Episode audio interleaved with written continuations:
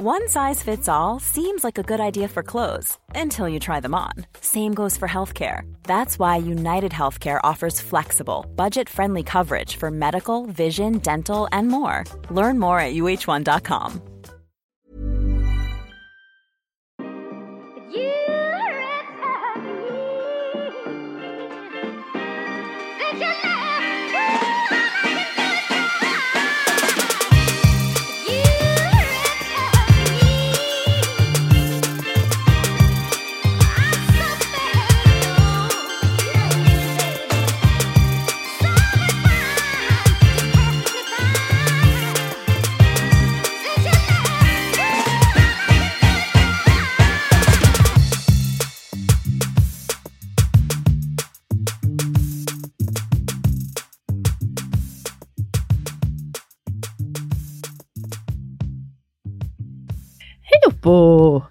Jag sprudlar, hur känner du? Jag också. Det gör det, inombords fast du är lite trött. Du har varit på en födsel i natt. Hur gick det? Det gick jättebra. Du, Det kom, gick, du eh, kom dit när huvudet eh, var ute. Det var lagom insats. Casha in. Nej men vad fan. Nej, men. Jag Jag, tänkte bara. på det så här, det är säkert så de här barnmorskorna tänker. Men man har ju träffat dem så mycket Ja, innan och, precis. och vi har Efter. pratat nästan varje dag när hon har liksom känt sig orolig och man hör av sig och så här. Och så, så var det ju, sa ju att vattnet gick vid tio. Och sen eh, så var det ju kanske På kvällen. Ja, Mm. och då så var man så ah, okej, men de har ändå sagt att ehm, vi ska åka in ehm, för att barnet var inte vad heter det, fixerat. Eh, men sen så, och sen så vid ett så ringde de och bara så här, ja men nu, nu har de sagt att vi ska stanna och vi ska få ett rum. Och då kände jag väl jag liksom så här, och då han sa, nu har de regelbundna sammandragningar. Ehm, så jag bara, ja okej, men det låter ju inte som att, alltså så här, oj nu händer det. Och jag var så här, okej, jag, jag kommer inte, jag skyndar mig inte men, men jag kommer nu. Mm. Så ammade jag. Och, och de var, de, det var inte så att de sa så här, kan du komma nu? Nej, alltså han sa jag bara så här, nu kan du komma. Mhm. Det var inte så här, du måste komma nu, så här, för nu. Och jag sa ju det också. Märker du att det eskalerar på något sätt, då hör du av dig. Så här, för då lägger jag in eh, ytterligare växel. Mm. Eh, men vi hördes inte och, och jag ändå skrev så här, har ni fått något rum? Så, ja, men vi badet. Och sen så när jag väl var i bilen, då, då det tog länge tid för att Fred hela tiden på att vakna och skulle jag springa tillbaka och amma honom. Men när jag väl satt i bilen, då sa han typ så här, ja men hon är öppen åtta, hon kämpar på, det går riktigt bra. Och jag bara okej, ja men perfekt. Och då vet man ju inte, det är klart det kan ju vara tio minuter men det kan också vara sex timmar kvar, man har Mm. ingen aning. Eh, men då satt jag i bilen, kom in, öppnade dörren och det är alltså, kan det vara sex minuter eller åtta minuter sedan jag fick det där smset. Och då när jag öppnade dörren, då, jag, då låg hon i badet. Jag bara, ah, aha, huvudet är här, okej perfekt. Ja, du var literally ute. Ah, Ah. Nej, inte ute, men jag man- såg man att det var... Ah. Mm. Och sen, just då, då var det två, kanske Var hon nöjd tre då? gånger. Ja. Men hon var jag också så här bara, oj jag fattar inte riktigt Nej. att det här har hänt och så här. Men hon var så glad att det, det var ändå, de hade hunnit läsa hennes brev och, och hon fick de här grejerna som hon hade bett om Mm. till mat och mycket. Så det var ju jättefint och jag var där länge efteråt Mm. liksom, istället. Och tror att det var, alltså jag tror att det gjorde väl minst lika mycket nytta då, för det var ju då som hon var så här, oj vad Vad hände? hände? Mm. Och, du vet, så kunde jag ändå så här, prata om våra sms och när hon hörde av sig och så vad som hade hänt på vägen. Och Mm. Jag så där. vill bara säga en sak för att eh, du nämnde det där med fixerat huvud. Att om någon, för folk vet inte, de kanske undrar, måste det vara fixerat? Det är bara när Mm. vattnet går som man, oj förlåt, nu är det nya. Gosh. Um, ursäkta mig. Det var väl du Eh, gravid? vad ska jag säga? Jo, men om vattnet går och huvudet, framförallt om det är rörligt, då kan ju navelsträngen åka förbi huvudet och då är det, det är inte vanligt, men ja, navelsträngsprolaps och det vill man inte. Det är därför som man, Alltså, strypa blodtillförseln till barnet då. ja precis, om den klä, kläms åt, eh, om den hamnar framför huvudet. Så that's it. Okej, men härligt. Får jag säga något om min graviditet? Absolut, för att göra det. Gravid corner. Ehm, jag har fått min... jag- Är det, jag, jag, har du haft några cravings med dina graviditeter? Alltså som du känner tydligt att det är så här, Att du blir så himla råsugen på något som är lite ovanligt. Men jag var sugen på råbiff på förra, senast och sen så Åt du det? Jag, å- eh, nej, det gjorde jag inte.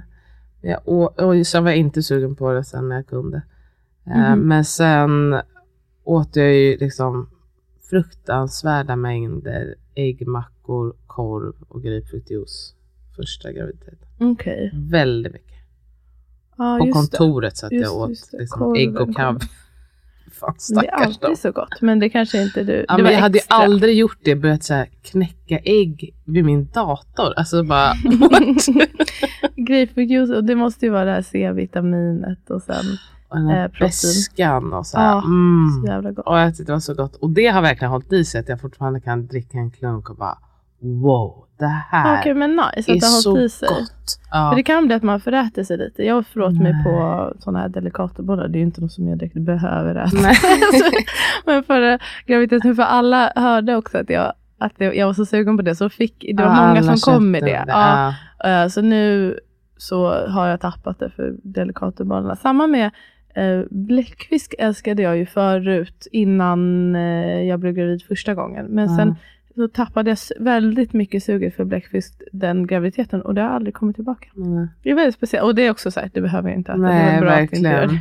Haven, haven, Haven tackar tackar eh, min graviditet. Men det är så speciellt när det är bara så här, okej det här har varit min go-to. Alltså jag beställer alltid det, Älsklings. älskar det. Och så nu bara, ugh. Kanske efter den här graviditeten att du kommer bara beställa kyckling. Nej, jag gillar inte kyckling. Men ehm, jag, jag har i alla fall en tid, alltså så här, att jag gick ut, alltså tio, jag gick ut klockan tio. För jag På kvällen? måste köpa, ja. Och det är sent för mig. Mm. För jag behövde köpa sauerkraut. Alltså surkål. Och jag åt upp Mm. hela burken. Wow! Ja, ja. Okej. det är också en detalj. Det är ganska mycket, Jag för det brukar vara ganska hårt packat. Ja, men det var, jag kommer köpa en till idag, jag är så sugen. Men eh, jag blev Mm. sugen, jag var så här, jag måste ha kött och uh, surkål. Och då frågade jag på Instagram, vad, jag fattar köttet i järnet. Och jag, Mm. fatt, jag vet att surkål är bra, men jag undrade så här, vad är grejen? Och det är tydligen jättemycket C-vitamin i det också. Mm. Och att det hjälper i upptaget av järn. Så det kanske är det som kroppen typ fattar. Det är väldigt coolt. Otroligt i så fall. Nej men sauerkraut. Mm. Mm, det är gott. Åh så jävla Bra Det för där syrliga. tarmflora. Ja. Nej men nu blir Och jag så så är det bra, bra textur. Jättegott. Alltså det att det är kris, krispigt men inte torrt. Ja. Samma, jag är Mm, också mm, sugen på kimchi, det vore gott. mm. Det här, äh, Jag ska göra kimchi marmelad ikväll. Jag längtar ah, jag såg att du hade kimchi. Ja men det är roligt och sen, ehm, ja jag vet inte what else. Jag mår jättebra du nu. Physically, Physically mentally. feeling good. Jag har lite så här, inte, nej jag ska inte säga issues, men eh, det känns någonting ibland i ryggen. Och min svanskota känns mycket mer den här gången. Men eh, det är rent mentalt så mår jag väldigt bra. Och det känns, alltså plötsligt kom jag på att jag bara, nu är jag ju inte, jag har inte mått illa på jättelänge och nu är jag inte sådär dödstrött. Mm. Det är jätteskönt. jätteskönt. Tänker du någonting på födseln? Ja, det gör jag.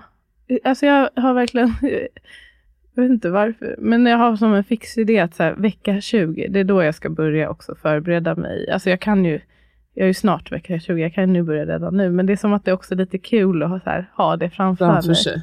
Också skönt att bara vara i den här lite, lite mer lallar. Mm.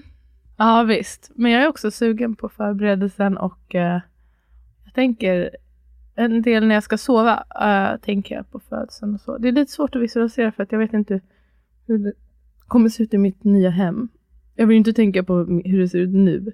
Nej, precis. Mm. Men snart får ni ju, det blir bra vecka 20 då. För då kommer ni ju ändå ganska snart efter det. Nej, tydligen den här renoveringen kommer ta så mycket längre tid.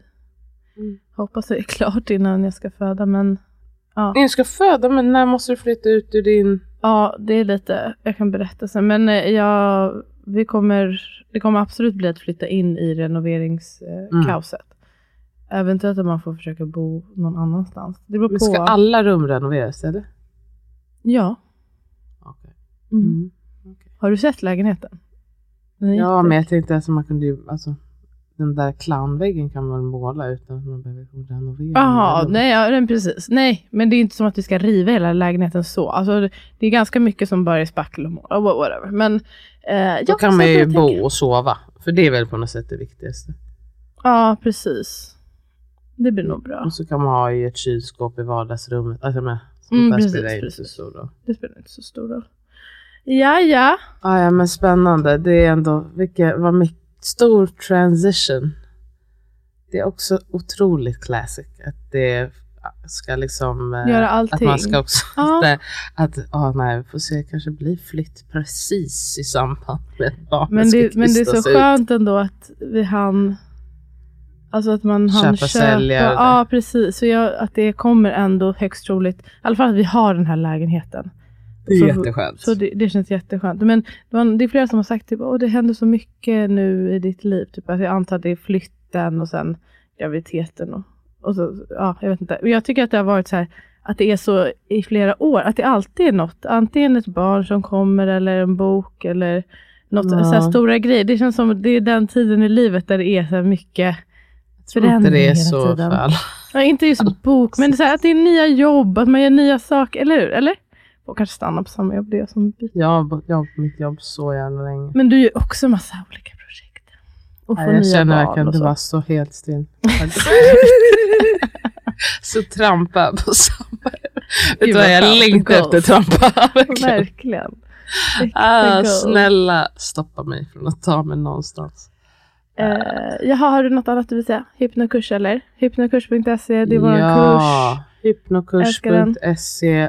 Otrolig kurs med ett tillhörande community nu på Facebook. Har du kollat på communityt? Jag har absolut inte kollat på Nej. communityt, men Jag jag, ska göra det. Nu när min jour är över, då har jag liksom, och min semester börjar från och med helgen. Mm. Då kan jag bara, Alltså det är bara myspys. Jag älskar att vara där inne. era, det som ni har skickat till mig, Jag har vidarebefordrat Ja, till på. Mm. har faktiskt blivit rörd till tårar. Det är jättefint. Och, eh, så den gruppen heter tror jag hypnokurs.se med systrarna Britton. Så om man har gått Mm. kursen eller går den så kan man gå med där. Det är mysigt och peppigt och man kan dela med sig av sina erfarenheter eller frågor kring ja, kursen och födande och sådär. Också dela och läsa och vi kommer väl vara lite mer eh, involverade där vid tillfälle. Jag kanske är involverad.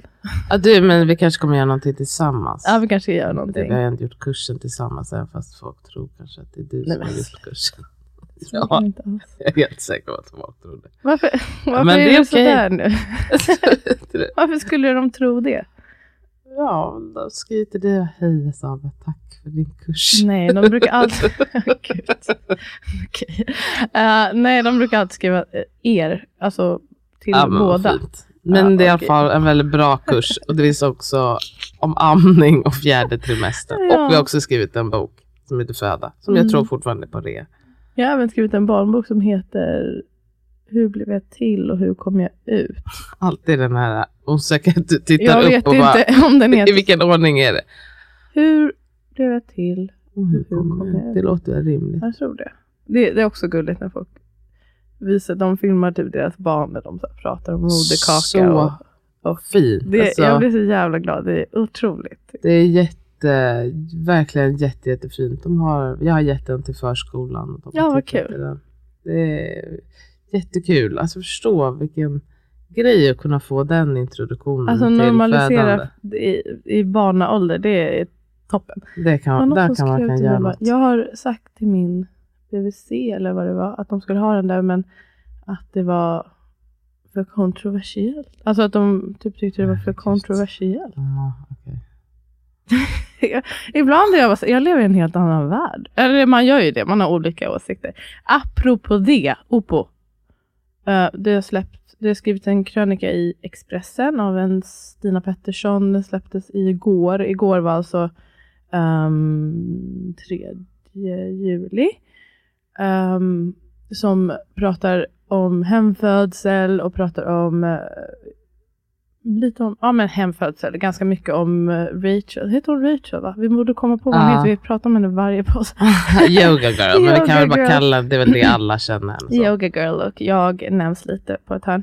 Um, för det första vill jag säga att jag ehm, brukar inte, jag orkar inte alltid läsa sådana här saker. Jag tycker att jag har, jag, i flera år har jag gjort det ganska tydligt var jag står och vad jag tycker och du vet Och varför? och varför och så vidare.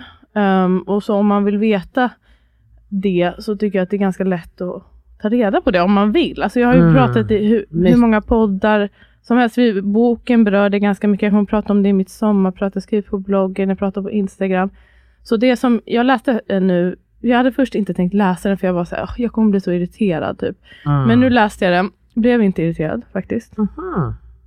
För det var bara så här, ja men det där har jag ju hört Det kändes gånger. som en artikel man hade läst fem gånger tidigare. Ja men precis. Alltså, så jag, jag kan absolut, vi kan absolut bemöta liksom det. Men det kändes väldigt, ehm, alltså, ja, grund, basic eller vad man säger. Ehm, och lite det där så här, man ska vara lite snärtig och så här, prata om den där skålen och det ska vara Från lite... arket som 640 kronor. 690. Jag Ja, men- snark. Ja men Vet du vad jag kände? Jag vill bara säga kort. Mm. Att när jag blundade så såg jag mig själv som den här emoji med ditt platta ögon och en platt mun. Det så jag kände inombords när jag hade läst. Jag la ner telefonen och bara, Mm. Ja. ingenting har jag att säga om det. Nej okej. Men eh, nu kommer jag i alla fall bemöta det. Och det jag Ja, det jag. velade verkligen med att så här, ska man ens bemöta liksom, alltså måste jag, jo, det, förlåt, det jag skulle säga var, det irriterade inte mig, men det som jag har blivit irriterad på igår och i, idag, um, de allra flesta har bara skrivit peppiga grejer och varit så här, ah, ja men, reasonable i vad, de har skrivit till mig. De flesta är väldigt Ja, gulliga om den här artikeln eller? om den här artikeln Mhm. och så. Om, också om det jag gör och så här, att man visst förstår skillnaderna och så. Men så är det också ett gäng, de flesta som inte följer mig, så jag antar att det är folk som bara kommer in för att här, säga sitt, som säger att jag har en skyldighet att bemöta det här. Alltså att det är, alltså, typ att det är dåligt. Det var någon som också skrev att det var osysterligt för att den här personen som skriver att hon är en seriös feminist och typ, det är osysterligt att avfärda. Sen så tog hon tillbaka det för jag blev ganska irriterad på henne. Um, ah, jag, jag bara känner att ja, jag har, ja, okej jag fattar, jag har en stor plattform, whatever. Men jag, det är just det jag säger, jag har ju bemött det här i år. Alltså det känns som Men det är alltså, det enda jag pratar time om. and again. Och om man vill veta vad jag tycker i frågan, då är det så lätt att eh, liksom, ta reda på det. Som sagt, det är böcker, det är sommarprat, det är podd och allting. Jag är också helt säker på att om du skulle ändra åsikt så kommer du gå ut med det. Ja, och jag tycker det är väldigt magstarkt att kräva mycket av en person att säga att jag är skyldig att eh, alltså, vet du det, bemöta varje enskild person som tycker något i, i frågan. Alltså som säger någonting om, nej det där gillade jag inte. Nej, det Det förstår jag. Och det sa jag också. Nu, det var en som fick lite, alltså det var flera som hade skrivit som jag ändå skrev så här sakligt tillbaka. Men sen så var det en, hon var väl också den som, sen när jag läste lite mer noggrant så hade hon ändå skrivit det på ett ganska trevligt sätt. Men jag hade, jag blev bara så irriterad. Mm. Bara, sluta säga att jag måste lägga energi på det här. Nej, måste jag faktiskt inte. Ja, Nej, Men nu kommer det jag göra det. måste du faktiskt inte.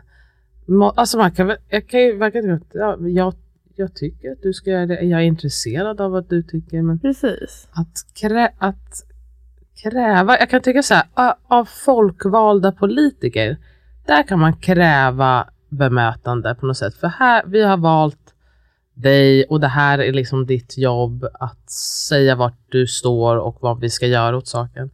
Men någonstans här, förutom human decency och att man ska liksom vara en trevlig person, så tycker inte jag att man kan kräva av någon som är influencer eller kändis att man måste bemöta någon annans åsikt. Nej, precis. Och som sagt, jag tycker att det är en viktig aspekt att jag har ju bemött, eller det, jag, Det är en verkligen- stor del av det som jag har mm, pratar om i olika forum. Så att det, Det har är väl ju det du pratar om, liksom. Exakt. Det, och typ Det är väl det som är din plattform. Ja. Ja. Och sen så apropå det du sa med influencer, jag fattar att jag är liksom, jag kan inte säga att jag inte är det, det är jag. Men Ja.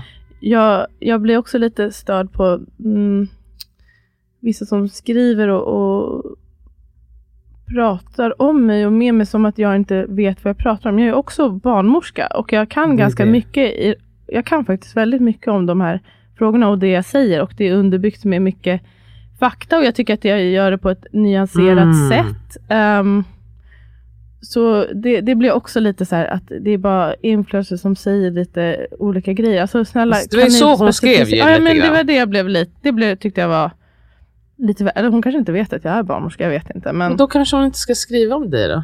mm. Sen På så, det sättet. lite, som sagt, jag tycker att det är ganska så grundläggande nivå, men nivån är också väldigt grundläggande bland många. Det är det man måste påminna sig om, att det är, man kanske lever i sin lilla bubbla och Mm. tror folk hör allt man säger. Men Amat berättade till exempel att det var, det var flera på Twitter som så retweetade um, artikeln och var bara så här, äntligen någon som säger som det är typ. Och sen så hade någon, någon som hade svarat på det, bara, men det är ju lite skillnad på kanske freebirth och att Um, alltså att hon buntar ju ihop lite så här att föda hemma med barnmorska och att Mm. freebirth, att inte gå på några barnmorskebesök, föda utan barnmorska. Det är två ganska olika Mm. saker. Um, och det var någon som tog upp det och då var det någon som hade svarat så här, men när man föder hemma så har man ju ingen barnmorska. Det är ju det som är poängen med att föda har hemma. Typ. Okej, men Men alltså, snälla rara. Varför har man en åsikt om någonting som man obviously är helt oinsatt i? Ja men det är det. Så, det, så jag menar bara att ja, så man kanske måste liksom bring it down several notches ibland. Eller så, jag vet inte. Det kan man ju ibland absolut göra. För det är väl också att du vill väl fånga med dig folk. Och jag menar, du är väl ändå ganska passionate över din folkbildarroll.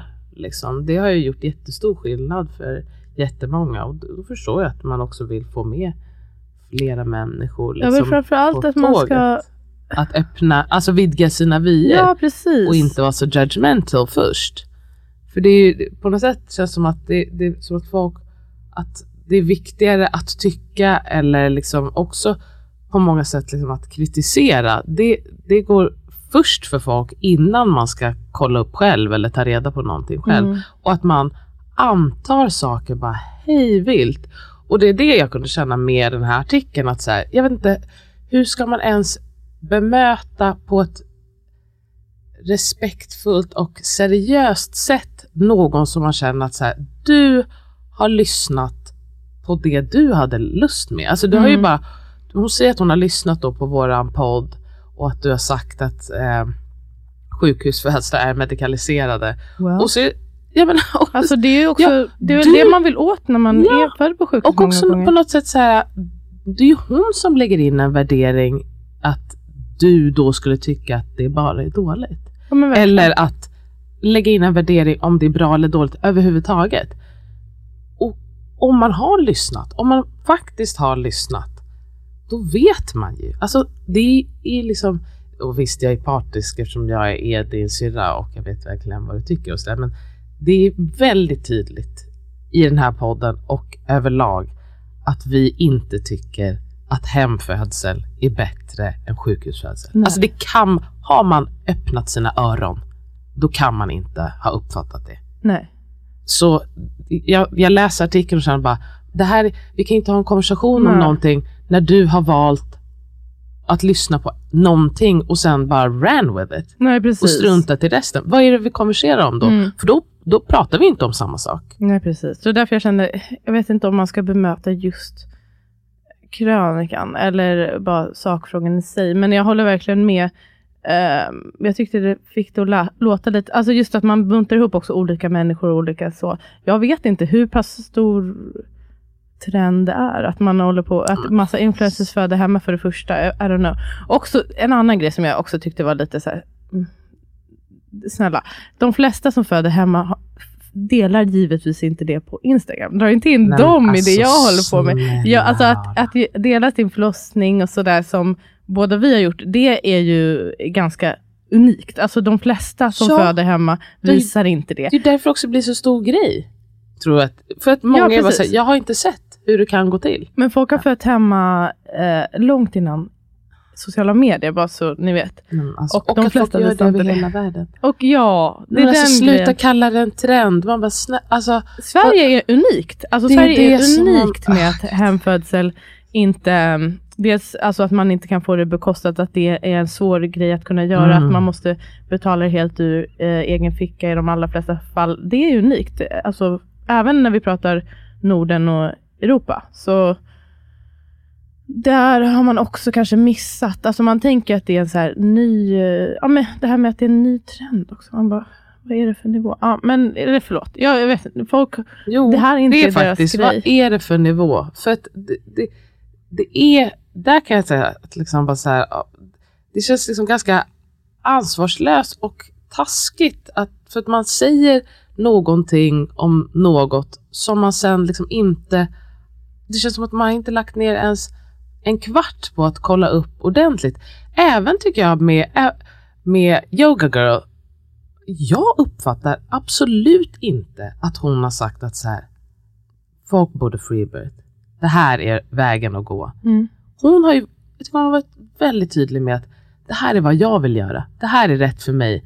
Jag har funderat på vad jag vill med min erfarenhet. Det här är vad jag vill göra. Inte alla borde gå freebirth. Det är liksom inte, har inte varit kontentan av det hela. Och det, jag vet inte heller som sagt vilka alla de här influencersarna som har Nej. fött hemma, vilka de är. Men jag kan inte se att folk är bara så här, man måste, man måste verkligen föda hemma till varje pris. Så tycker väl varken de flesta barnmorskor som jobbar med hemfödsel eller de som föder hemma. Alltså jag skulle säga, jag har aldrig träffat en, en, en barnmorska alltså, som säger att hemfödsel passar alla. Det är det som också jag kände lite, nu, nu pratar vi om två helt olika grejer. Alltså Mm. att det eh, har vi pratat om flera gånger förut, men vi säger det igen. Alltså, eh, när jag pratar om att hemfödsel är ett säkert alternativ, då grundar jag det i liksom gedigen forskning som har gjorts på det här Mm, eh, kring i hela världen och länder som förvisso kanske inte har precis samma system som vi, men ändå liknande.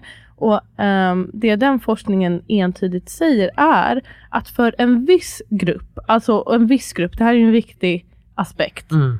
och det är då framförallt, eh, framförallt Omföderskor. omföderskor som är, har en tidigare okomplicerad eh, födsel och graviditet bakom sig. Som är friska med ett friskt barn och en förväntad normal födsel och föder med barnmorska nära till en vårdenhet där man kan eh, höja vårdnivån, alltså ett Mm. sjukhus. För dem, då är en planerad hemfödsel till och med ett säkrare alternativ om vi pratar om risker med komplikationer och så. Mm. Det har man sett. Det är liksom bevisat. Det är inte något som jag hittar på. Det kan man absolut läsa sig till. Kolla PubMed, kolla forskning om det. Men det är en, det är en eh, grupp. Det är inte, passar inte för alla. Och det här är också en väldigt stor skillnad då från de, från, alltså att man blandar ihop det med att till exempel inte gå på barnmorskebesök, inte um, ha barnmorska med sig när man föder. Det är ju något helt annat. Jag personligen skulle inte, det har vi pratat om i de andra avsnitt, jag skulle inte rekommendera någon att freebirth. Jag tror att eh, väldigt få barnmorskor skulle göra det. Men vi fria människor, om någon har gjort ett informerat val att göra det, då skulle jag som barnmorska stötta dem så gott jag kan i det. Men det är inte min rekommendation till någon. Nej. Precis som att jag eh, liksom inte dömer någon som väljer att göra sitt femte kejsarsnitt, även fast det för mig Inte kanske det känns som, nej. som eh, riskfullt, men då stöttar jag ju det om man har gjort det informerade valet. Liksom. Mm. Men det är två helt olika saker. Det, det, där måste vi börja. Ah. Och, om man, just när man pratar det här, det är väldigt det är så djupt ro- rotat i oss och vi får lära oss det från så himla ung ålder från alla olika håll att sjukhuset är, alltså när det kommer just till födande, att det är det säkraste platsen för alla. Det måste det väl vara när du har all den här utrustningen och så. Men man har ju sett att det, det är också vissa risker med det. Men för, för vissa typer av födslar så är det mer passande. Mm. Och sen så säger jag också inte heller att äh, bara för man är frisk och allt är omföderska, det, är- man behöver ändå inte föda hemma. För om man, vill, om man inte vill göra det, då är det inget bra alternativ. Poängen är ju också att det ska kännas tryggt. Ja. Ehm, ja. What else? Ja, det, ett, hon skrev ju någonting just om att det här med att här, ah, och nu och nu tycker man att varenda förstföderska ska föda hemma. Och jag också Vem då? jag tror bara, det känns som att det är ingen som har sagt det. Okej, vem är det hon påstår har gjort det? Jag vet inte. Nej, men det är också så om du ska name names. Det hade varit ett jättelämpligt ställe att nämna vem det är som har sagt att varje förstföderska borde. För hon har ju tagit två exempel då, dig och Yoga Girl, där så inte var fallet. Mm. Och jag har Som ju båda berättat det också. på sjukhus. Ja precis och frivilligt så. Och jag hade tänkt igenom det. Och jag har aldrig rekommenderat heller förstföderskor att göra det. Men samma där om man, man får göra sitt fria val och jag stöttar i det om det är ett informerat beslut. Jag tycker inte det är min ås- alltså det är inte min eh, plats att min plats är att informera och hjälpa någon att fatta ett informerat beslut. Men sen Mm. är det deras kroppar. Det måste man Exakt, det är de som tar beslutet ändå i slutändan. Ja, ehm, och just det här med, det sa vi men jag tycker det är, ja, jag tycker det är fel. Jag tänkte när man säger att, i alla fall om man drar in mig i det här, att jag liksom försöker uppvigla folk att föda på ett visst sätt. Nej. Då, då menar man att man inte heller ska visa då, att prata om Något annat något alternativ. annat eller visa hur man själv har gjort, typ, eller prata om det på ett positivt, in a positive light. Typ. Och att det blir också så, alltså om man, för det blir ju som att man lutar sig mot något så här, och det här är, ja för, det- för det skrev hon ju rent ut sagt att så här, ah, nu, nu typ så här, det finns en risk med att eh, liksom tro på, hon sa inte shamaner men alltså det var typ så här, kolla kristall. kristaller, astrologi och shamaner. Man bara, men literally forskning? För Ja. Du pratar ju om så här, och sjukhus och det är när det händer någonting. Och, för jag antar att det är det du menar, att så här, naturvetenskapen och där, där finns alla svaren och där finns säkerheten. Och sen så struntar man i den forskning som finns om Ja, hemfödsel. precis.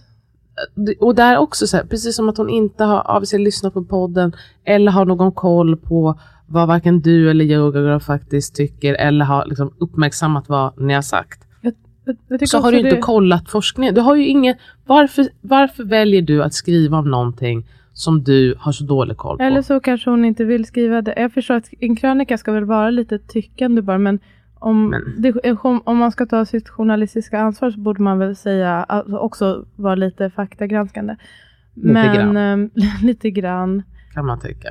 Vad skulle jag säga? Jo, men jag tycker också det är lite fördummande faktiskt av kvinnor. Lite. Lite, men att man säger att, alltså att de, okej då ser någon mig um, eller yoga girl föda på ett visst sätt och bara nu ska jag också göra det här för att jag ska typ ska göra content. Alltså som också att säga att eh, vare sig jag eller yoga girl eller du gör ett val som är, uh, påverkar hela vårt liv, påverkar vårt barns liv, är liksom ett av de största stunderna i livet. Jag tänker. Att, man, att man gör det bara för att visa det på Instagram, det är också otroligt förminskande. Och för att få en så här härlig upplevelse. Som ska att allting handlar om upplevelsen. Man bara, men vad, vad är det här att säga till folk? Alltså verkligen som du säger, det här är en megastor grej. För de flesta som föder. Mm. Som kan påverka hela ens liv. Verkligen. Som gör det på gott och ont. Och de, jag vill påstå att de allra flesta, alltså de allra flesta har gjort ett väldigt genomtänkt beslut. Och som sagt, de allra flesta delar inte på Instagram och på whatever. Nu har vi valt att göra det. Mm. Och jag, jag är jätteglad att jag också har gjort det, för jag tror att det har öppnat mångas ögon och eh, skapat diskussion om du vet, normer och andra sätt att göra saker på. Att just eh, föda på sina egna villkor och så. Men eh, att säga att, det, att man gör det bara för clout, typ. Alltså det är väldigt, faktiskt, det är väldigt Det är rude. det är jätterude. Också rude att säga att folk är så mycket cheap att de skulle följa efter och bara göra ett, ett helt ogenomtänkt beslut. Jag vill säga det också att de som, det har man också sett i forskning, de som väljer att föda hemma är ju ofta eh, både välutbildade och väldigt välinformerade Mm. personer.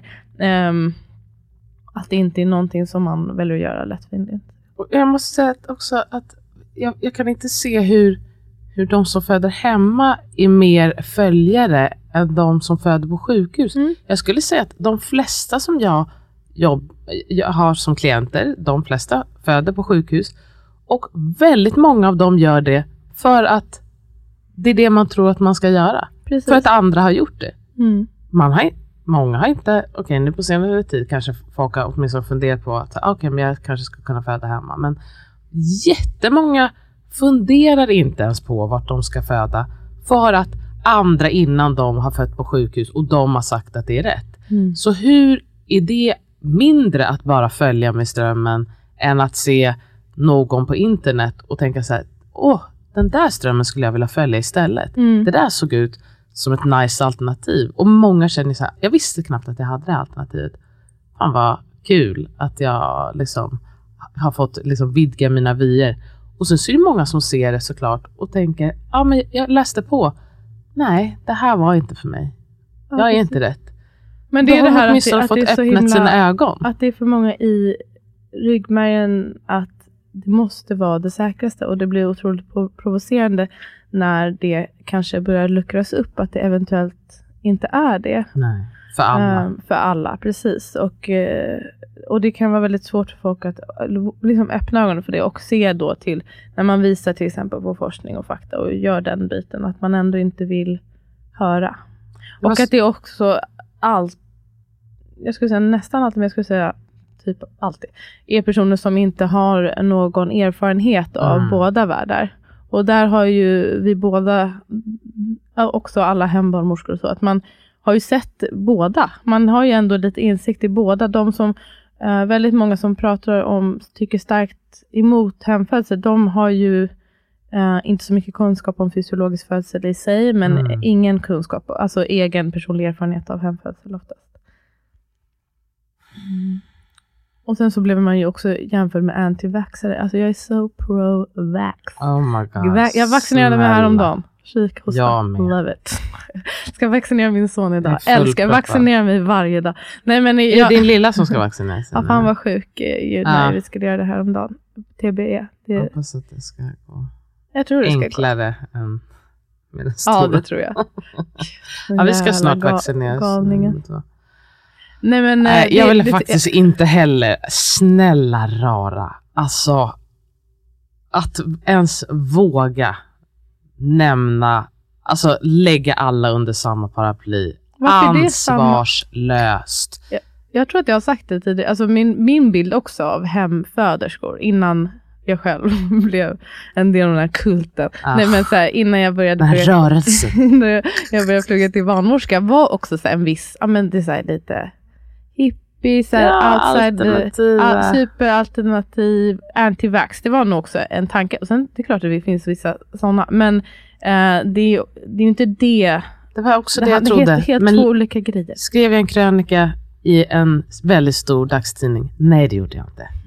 Då hade jag kanske bara så här, vet du vad, låt mig bara Kolla upp, vilka är det som öppna en egentligen? bok. Alltså jag menar, det hade krävt, det är det jag kan också, det hade krävt så otroligt lite för att bara få lite kött på Mm. benen. Men det är ju klick, alltså det är clickbait, man ska skapa lite debatt och så. Jag bara tycker också, jag nämner faktiskt det här lite i mitt sommarprat, att eh, just när media skriver om det, det blir så där sensationslystet, det är också oftast att det, man, det blir som att det här är något kvinnor emellan, alltså en kamp kvinnor emellan. Och det, jag vill liksom inte gå in i den Nej. fällan. För att varför, jag vill inte hålla på och springa patriarkatets ärenden och, Nej. och bråka om hur andra kvinnor vill föda eller göra med sina kroppar. Det ger mig inget. Nej, men, man också så här, jag har inget ärende. Nej, jag har precis, inget ärende. nej. Du föder så som du tycker känns bra. Mm. Det kommer vara bra för dig. Och så, så gör jag detsamma. Mm. Och så, så tycker jag ingenting. Det är det här som man uppfattar att många har så svårt att tänka sig att för att jag tog ett beslut som var rätt för mig så kan man inte förstå att jag tycker att någon annans beslut är lika rätt. Exakt, och det, det var också det folk som, det kommer ju alltid också, um, så när man pratar om den här frågan eller när den lyfts, att det folk som kommenterade så här, ja bra att du skrev för hade jag fött hemma så hade jag dött typ. Det är ju en väldigt vanlig så grej. För det första, um, ingen tvingar dig att föda hemma som sagt. Alltså, så det, det var inte en, jag antar att det inte var något som var on the table. Mm. Um, för det andra, man kan inte, som sagt, alltså en hemfödsel passar inte alla. Om det var så att du var hög risk, alltså att det var en jättekomplicerad Mm. situation, ja men då hade ingen heller rekommenderat dig att göra det. För det tredje, man kan inte jämföra på det sättet. Man kan inte ta en födsel ur en kontext som är helt annorlunda än en annan och sen säga att det skulle blivit på ett precis samma sätt. Det hade inte blivit det. Jag, och jag, jag, jag är så försiktig när jag säger den här grejen, för man vill inte heller så här det handlar skuld, Förminska eller- skuldbelägga. Det kanske hade blivit katastrof, men det är också en helt annan situation. Om inte det var så att du typ födde på ett sjukhus som du har varit på många gånger, du känner alla där. Ehm, det låg super, du behövde inte förflytta dig, för du, du, du bodde också du bodde på där. sjukhuset. det var Mm. inga interventioner, det var inga l- läkemedel. Det var ingen inga- apparatur heller ingen i rummet. det luktade ju som ditt hem, för du bodde Alltså de här sakerna spelar roll. Alltså, de, de kommer att påverka förloppet. Så man kan inte säga... Då, då känner jag bara, okej, nu- då har man inte förstått. Då, då vet man Okej. inte så mycket om födelsens fysiologi om man tar den ur en kontext. Bara den här förflyttningen kommer påverka eh, förloppet. Det det. Läkemedlen kommer absolut att påverka förloppet. Jag säger inte att de är dåliga, de har sitt syfte. Men det kommer påverka hur det blir. Hur barnet mår, hur du mår, vad som händer. Så den där grejen är... Skiftbyte Alltså om jag, om jag hade fött påverka. om jag hade fött mitt andra barn på sjukhus, alltså det är inte som att det hade varit samma sak. För först hade jag kanske fött då i bilen. Eller något. Eller så hade det, jag kanske blivit eh, stressad efter man har- håller på att kanske dra i, navelsträngen på moderkakan och jag hade inte fått ett oxytocinrus och jag hade börjat blöda jättemycket. Och då kanske jag hade känt, fan vilken tur att jag var på sjukhus. För att annars hade jag dött. Nej men jag vet inte. Det, ja. Anyway. Exakt. Ja. Jag, jag såg du att jag, du såg säkert inte det för du kollade mina stories, men jag tyckte det var... Va? Vi har ju precis pratat om dina genius ass stories som du har haft. Det, de, Senaste de var dygnet. på nära vänner, mina memes. Well, bli kompis med Savia för det var som Eh, internet tack. gold. Tack så mycket. Jag skrattar så mycket. Jag skrattar också. Allting är riktat mot annat. Det är jätteroligt. Nej, men jag hade en story i söndags om, ehm, det skulle vara om, om SVEPI-studien, i överburenhet, igångsättning och risk. Men det var lite mycket, så jag, jag har gjort en del, sen så blev jag så trött. Det tar ju mycket längre tid tror jag än vad folk tror att uh, göra en sån där story. Ehm, Otroligt att du får till det varje vecka. inte varje vecka, men ja, jag försöker. Men eh, då, jag Även hann, bara söndagsbilderna. Det är inte som att du bara knoppar ihop dem på tre minuter. men jag, jag sparar ju under hela tiden. Alltså det tar ju tid hela Ja. tiden. Jag, tycker, jag vill bara visa min uppskattning. Tack. För jag tror att folk bara tänker att du... Alltså bara att, oj, men gud, det är bara att lägga upp. Men jag förstår att det tar tid och eh, tanke. Ja. Vi uppskattar det som får Jag ta del av det. det är roligt också. Men, eh, och det, det är faktiskt ett väldigt kul sätt att liksom få ut info. Men eh, jag ska i alla fall göra på del två, då ska jag prata svepis och eh, eh, lite mer kring överburenhet. Men då pratade jag om BF och så pratade jag lite om risk. För jag tycker det är, jag har blivit mycket inne på det här med risk och att det är, att prata om att det är väldigt personligt. Och det går ju lite Mm. hand i hand med det här. Alltså, eh, det finns ju absolut, man, man kan ju ta del av fakta. Det är vissa grejer som är väldigt tydligt, så här, det här är mer riskfyllt än det här. Men sen i slutändan så är det också en personlig bedömning. Det finns inget som är helt eh, riskfritt.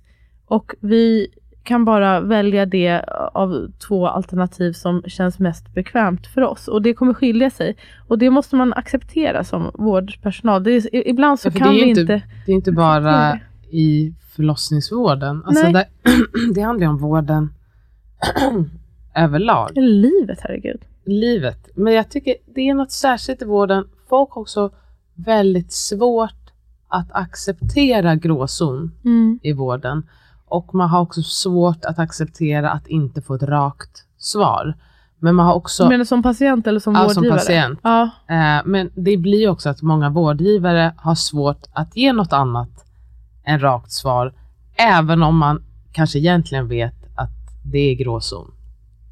Det är därför min tydligaste, alltså man, det är därför jag tänker att man har en sak som BF. Alltså istället för att bara säga det är runt den här tiden, för det blir gråzon, mm. så har man insisterat på att ge ett datum, för då har no- folk någonting att stirra sig blinda på. Och eh, jag vet inte om jag har pratat om det här tidigare. Min otroliga pet peeve när jag jobbade på palliativa. Hur palliativa, alltså det, i livets slutskede när man är där för att få vård. så jävla många som kom och sa, ja, de sa att jag har tre månader kvar. Varför skulle du säga det till någon? Mm. Du har ingen aning. Kan man ens föreställa sig hur det känns? Jag kommer ihåg när jag satt med Henny framförallt. Älskade Henny. Och så hon var så ledsen, hon var så glad tant som jag brukar ha hand om. Älskar det namnet. Ah, ja, Blir det en dotter heter det. fan. Ja, det tycker jag. För det var det jag ville att mitt barn Jaha skulle okej, heta. sorry. Ja, men men du det blev ju en på- snubbe, jag ska okej. inte ha honom. Eh, men, och så satt hon så ledsen. Och så jag bara, men gud, henne vad är det? Hon brukade alltid vara så sprudlande, även fast hon var liksom så döende. Mm. Hon bara, idag har det gått tre månader. Han sa att jag skulle dö Det var hennes, Och då, det var hennes BF. Hon bara, hennes BD. bäst före var det snarare. Beräknad död. Ja. Och så hon bara så här, kommer jag dö imorgon? Och tror du att det blir idag? När dog hon då? Hon dog väl efter ett par veckor. Alltså men det är också bara så här, hon har ju mentalt, det är inte som att bara den dagen var jobbig säkerligen. Nej. Hon har ju gått och räknat ner till det här att så här, ja nu är jag på den här avdelningen och han sa tre månader så du bara. Ja, att man måste vara noggrannare Det- med säga. Alltså vi, Men vi vet Ungefär, inte. Och, men folk har jättesvårt. Jag vet inte också hur många anhöriga jag har pratat med som bara, men säg ungefär. men det är också som ungefär. med, på förlossningar att det är så här, hur lång tid kommer det ta och så. Ja, men också så här, nå- vi som vårdpersonal måste bli bättre på att bara insistera på att jag vet inte. Mm. Jag förstår att du vill veta om det är ungefär tre dagar eller tre veckor. Men sanningen är att jag vet inte. Mm. Jag kan ju säga kan att jag tror att det inte är, jag tror inte att det är två timmar. Men jag kan inte säga om den här personen dör om två dagar eller tio dagar. För också om jag har fel, då kommer du bli irriterad. Ja, men jag Mm. åkte ju till landet. Och, men också någonstans, vi måste kunna acceptera att det finns saker som vi inte vet. Det Mm. fin- och bedömning.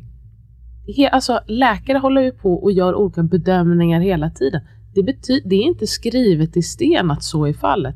Folk kommer också liksom bedöma fel eller gissa fel. Mm. Det måste man orka ha lite med i beräkningen. Mm. Men ehm, vad skulle jag säga?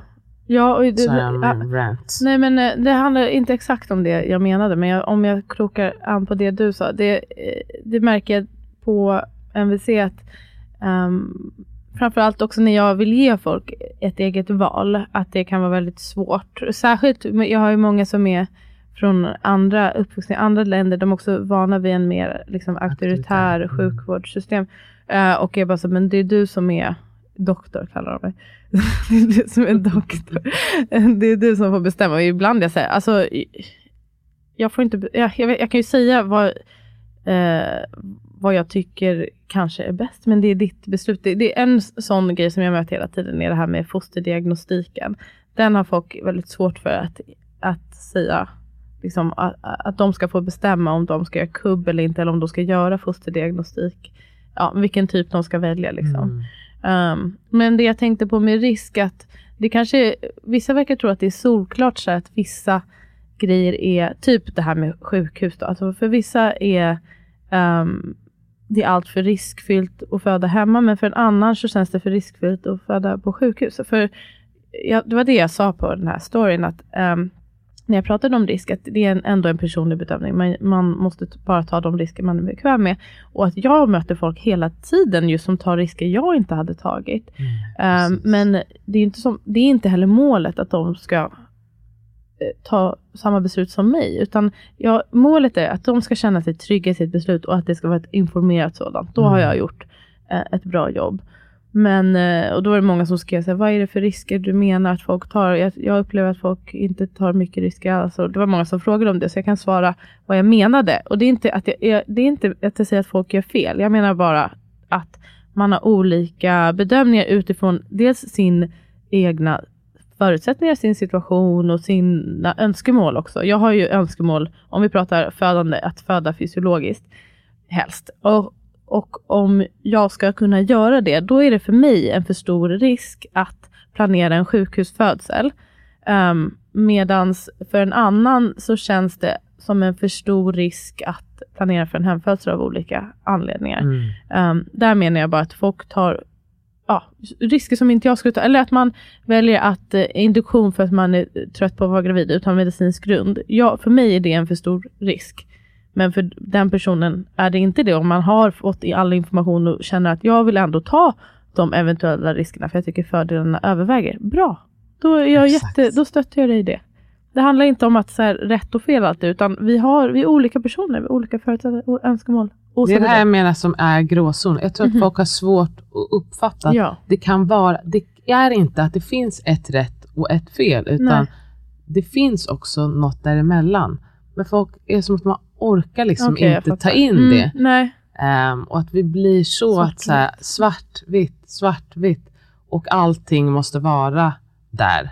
Mm. Det är också där ett liksom, uttaget med polarisering. Det kanske är också, ju mer intryck, ju mer beslut vi har att ta hela tiden, desto mer dras man kanske åt att ha svart och vitt. För det blir för jobbigt att vara någonstans mitt emellan. bli mixade som oss. Avsluta med lite kolorism. Okej guys, on that note. On that note, jag är jättekissnödig. Um, Ah. ja, Nu går vi Kul. och urinerar. nu går vi och urinerar och eh, tack så mycket att ni lyssnar. Puss och Puss kram. och kram.